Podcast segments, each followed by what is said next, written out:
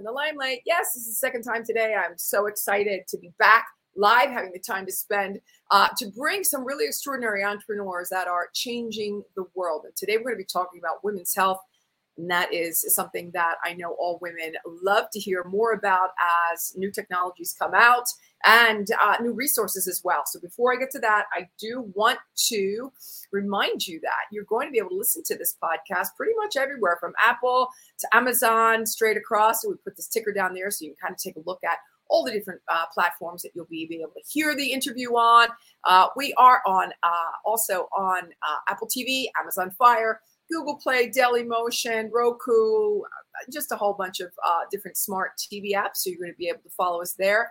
And I do like to give a shout out to my friends at my news desk. My news desk is the place that I'm putting out news releases and press releases all the time. So we do thank my news desk for uh, for their support.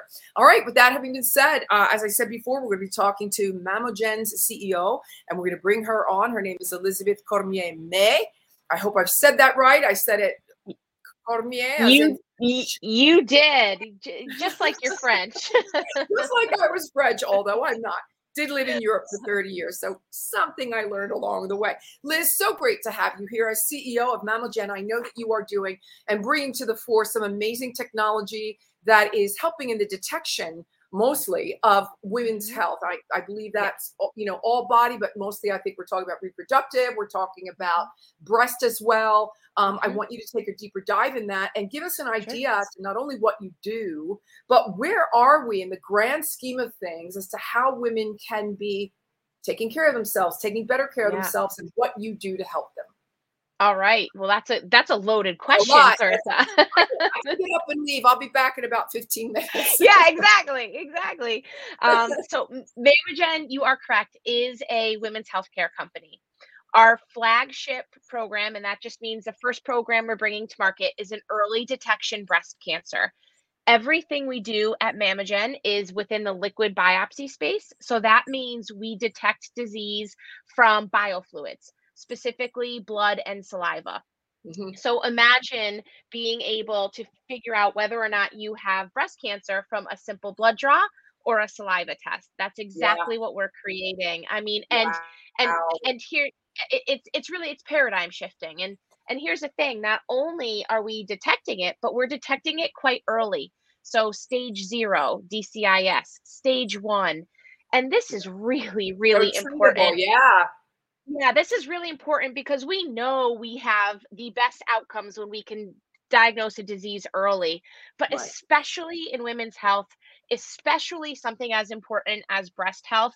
I mean, you know, Clarissa, as moms and wives and businessmen, oh, yeah. businesswomen and entrepreneurs, we tend to put ourselves last and convenience often trumps what we should be doing yep. um, for to take the best care of ourselves and I, uh, you know, I'm the perfect example. I spend all my days talking about how to keep women healthy, and I'm the worst patient in the whole world. And well, last November, I know, I know, and I and and, and I'm telling you, I, I, there's something very special about Mammogen in this regard because um, on my 40th birthday, which was last November, I went for my mammogram. Not my first. I've I've had um um, personal experiences with breast health, which is a big part of the reason why I am CEO of Mammogen. Um, but I went on my birthday for my mammogram and I made a promise to myself, my husband, and my kids that I would always make sure I am diligent about that.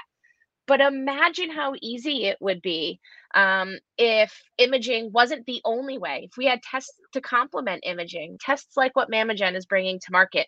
So we know you have to go for your mammogram. You have to go for your MRI. You are extremely high risk. You, or I mean, really, what we're these tests are doing is telling you, yes, you you have breast cancer. Now go take care of yourself. Go get all your imaging. Let the doctors figure out where it is, what kind it is, yeah. um, and and then we have a secondary test on the back end for women who go through all of these imaging workups, and they say, we're still just not certain um, based on the imaging. We're going to send you to biopsy.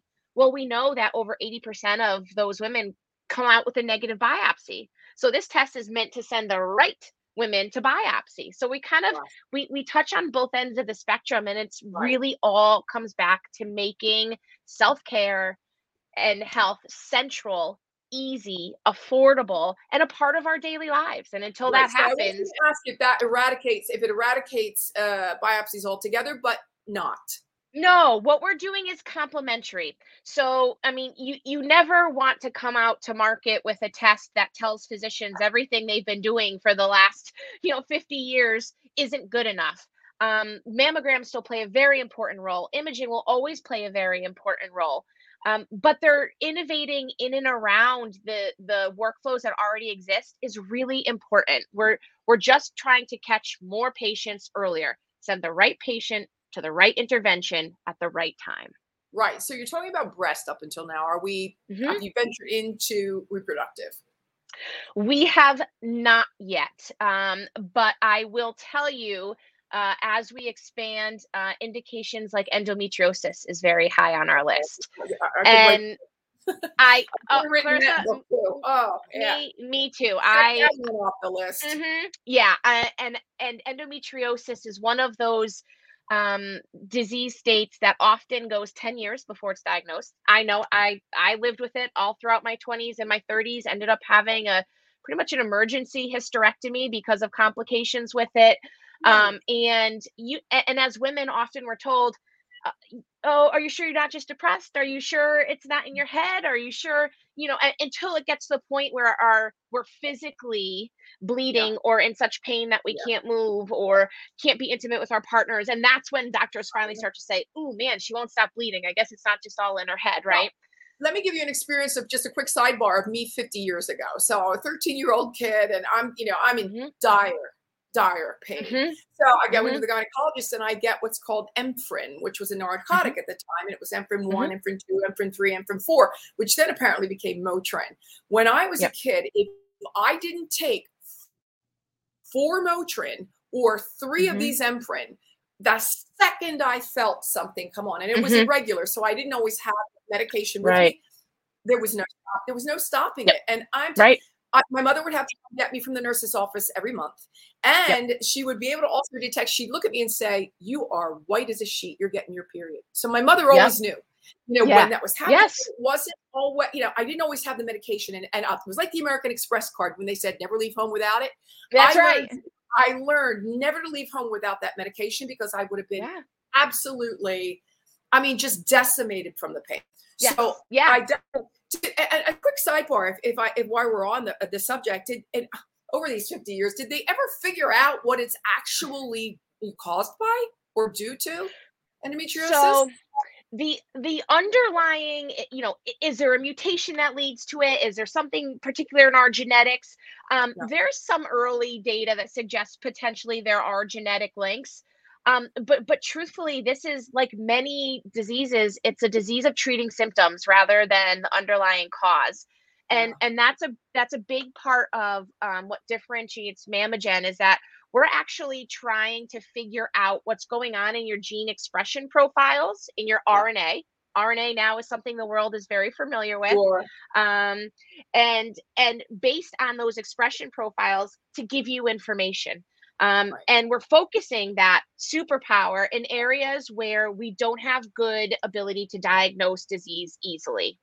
Um, and so early detection breast cancer, especially for women who aren't eligible for yearly mammograms, like women under 40, like women 55 and older. This is 96 million women in the United States right now who don't have access to yearly mammograms. That's yeah. a problem. Um, so let's innovate around that problem. Hence, what's going to be called the Gen True Breast Program is coming out of Mammogen. Second to that, we don't have a good diagnosis for endometriosis. It's decades of complaining and symptoms and pain and uh, uncomfortable conversations, and and still there's not an easy test a woman can take to say at 15 yes, you have endometriosis. Let's start talking about interventions now when you're a young woman so that you can lead a healthy life, a healthy sexual life, intimacy with your partner. Later, when you start to think about family planning, right? This all of these things are super important to know as early as possible so we can start to become the best version of, of ourselves rather than in constant pain or fear. What yeah. a concept, Liz. What right? a concept. Talk right. to me. Eh, talk to me about Mam, uh, Mammogen Marketplace. Oh, Mammogen Marketplace is something I Oh, am wow. very excited Everybody, about. look where she just lit up. She just lit up. Hold on, I think I got her happy place. Okay, I'll ask the question again. Hey, Liz, talk to us about Mammogen Marketplace. Yay! Um, so I have to tell you, Mammogen Marketplace was born out of, and I'll tell you what it is, but it was born out of a complete frustration point for me. So I've been in the diagnostics industry for almost 20 years. I started as a chemist, I moved over to the commercial side, and I've never understood why building a diagnostic company, creating diagnostic products has always been such an inefficient, painfully traditional process. Why can't we as diagnostic companies bring in forms of revenue that aren't linked to our product? Why do we have to wait till we have a clinical product to start funding our own our research and development rather than keep going to investors and taking more money and that takes time and bandwidth and energy. There's got to be a better way, right? Yeah, Um, yeah. and that that's really the birth of Mammogen Marketplace. That combined with a complete lack of um, places for breast cancer um, previvors, survivors, thrivers, and loved ones to come to get answers. Okay, so I'm going to start with what Mammogen Marketplace is today, and then what we're going to be um, when we're done, if that is ever a thing, right? So Mammogen Marketplace is starting as a place where people can go to get Mammogen logoed gear, mostly geared towards comfort, self care. Our hallmark product is what we're calling the pink robe killer. Yeah. And for cute. any woman who has ever gone for a mammogram, you know, there it is. It's not the best iteration. It's not a color copy, but just to give That's everybody an okay. idea, Imagine it pink. really Um, cute. you know, when you go for your mammogram, they stick you in that uncomfortable tiny little room with a pink paper robe. You get ungowned, you put on this this cold, impersonal, scratchy Itchy, pink robe. itchy, itchy, itchy. It feels like the old um, paper towels in school bathrooms, right? That's what we Yeah. put on to go get our mammograms. No more.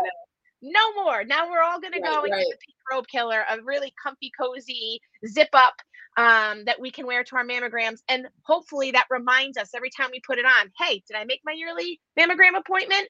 Tell all your friends as they're turning 40. Make your mammogram appointment. Buy them Right. a pink robe killer. It's it's about creating awareness, um, daily awareness, and conversations around taking care of ourselves. Um, and it's it's starting there. What we hope to do is take the funding or the revenue that comes in from Mammogen Marketplace, refunnel it into our R and D process, so we can accelerate you know portfolio expansion and new products and new indications but also use it to bridge the gap between science and community and make no mistake there's an enormous gap between science and Oh, community yeah. Okay. Um, word for it. uh, yeah and and be able to start to give to create non-clinical products for our patients so that their continuum of care is comprehensive right now i mean i I spent gosh i don't know how many hundreds or thousands of hours talking to people in the breast cancer community patients loved ones physicians um, but mostly patients and talking to them about what that what it feels like and the overwhelming response is the day I got diagnosed wasn't the scariest. The scariest day was when I was cured and I graduated from my care treatment team and I was on my own and I was expected to just go back to being the old version of me, but I'm not the old version of me. I don't have my breasts. I've been through chemo. I've been through radiation. I have chronic lymphedema. I have supplements I take every month to try to solve all of these things that I didn't know was going to happen to my body. Um, and so when I say bridge science and community, this is what I mean to be able to create funds that we can deploy into our communities to help with the continuum of care because you're never cured. You're never a survivor. We want you to thrive in this new part of your life. Um, and getting rid of the cancer doesn't mean you thrive. It just means you got rid of the cancer. So how how do we help you thrive in the in the new version of you? And that's what Mammogen Marketplace is all about. So starting with merch and gear, but hopefully we're building what will be a portal, a virtual place for all different types of tools for Right. breast cancer patients, previvors, thrivers, survivors, loved ones, spouses, children to get everything from information to products. Wow, Liz, that's extraordinary. Truly extraordinary. All right, one uh, one other question for you, and that is, you are also leading another company, and it is called Dragonfly Data Ventures. Liz, I, when, when do you sleep? When do you sleep? When you know, you sleep? not often. not, not often, but that's okay. We can sleep once we make an impactful difference there in the world. Okay, I got it. Absolutely. Absolutely. Drag- Dragonfly Data Ventures is um, a company I started a couple years with a wonderful co-founder, um, and it is all about democratizing data. Um, right now, we as people create hundreds of data streams a day, um, and what Dragonfly is doing is creating a, a it's an app that lives on your phone where you can securely store all of your health wellness and fitness data into one place and it's put into a really gamified fun ecosystem where you can learn about yourself, compare yourself to other people most like you based on their data. And really, it's empowering two things um, the ability to own your own data for the first time and yeah. know when it's being used, how it's being used, know your impact, feel your impact, understand it, use it for self learning. But also, um, anytime and with permission only when your data is anonymously and completely securely in a non we never copy your data. We create these things called predictive models that are new versions of you based on all your data threads. If you tell us it's okay, we will license those predictive models um, to research companies, to diagnostic companies, uh, for and and then we'll share the revenue with you because data has become an asset. And you tell me, Clarissa, how many of your assets do you let other people use without your knowledge and sell and never share the yeah. with you? Yeah, absolutely. I don't know about you, but I don't let anybody do that. And yeah, data should be no different. We yeah, are as consumers and patients and people, we are enormous data generators. We should have an ownership stake in that asset we're creating. And more importantly, we should have tools to be able to put it all together and be able to garner new insights that actually move medicine and health and fitness and wellness along. Absolutely. Um, well, I think I've got a last question for you, and that is, um, first of all, did I not ask? Uh, did I not ask you something you'd like to talk to about? Talk about? Oh gosh, no. I mean, these are my two favorite topics. okay, awesome. That's great. Um, I, I, guess I don't know why I'm, this is coming to me, and I don't know if this has anything to do with our conversation at all. But you know how there are dogs that kind of can sniff out cancer, right? Yes. How far do you think we are from having an app that can detect illness within the body? An actual app? Is that what you said? Hmm. Oh, okay. Well, we're probably not as far off as many people would think. Wow. But but I will tell you that until ecosystems start bringing in data and self-reported information into one place like what we're trying to do with Dragonfly until the silos start to come down and it becomes a democratized ecosystem of information yeah. um, it's we're going to be hard pressed to do something like that to diagnose a disease based on an app um, but we are getting there. We're integrating biometric information. Um, we are being able to collect data streams from, they're fragmented, but tons of data streams from different parts of our lives and our behaviors. And that's step one.